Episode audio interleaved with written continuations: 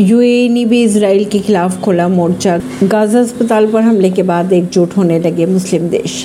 Saudi अरब, UAE, तुर्की और पाकिस्तान समेत अन्य कई इस्लामिक देशों ने गाजा के अस्पताल पर हमले की कड़ी निंदा की है। ईरान ने कड़ी प्रतिक्रिया देते हुए कहा है कि गाजा के अस्पताल में इलाज करा रहे निर्दोष फिलिस्तीनियों पर गिराए गए अमेरिकी इसराइली बमों की लपटे जल्द ही यहूदियों को भी अपनी चपेट में ले, ले लेगी। हमास और इसराइल में जारी युद्ध के बीच मंगलवार देर रात गाजा पट्टी में हुए बम ब्लास्ट में लगभग 500 फिलिस्तीनियों की मौत हो गई। फिलिस्तीन ने आरोप ये लगाया है कि अस्पताल इजरायली सेना के एयर स्ट्राइक चपेट में आए हैं जबकि इसराइल ने इन आरोपों को सिरे से खारिज कर दिया है। परवीन सिंह दिल्ली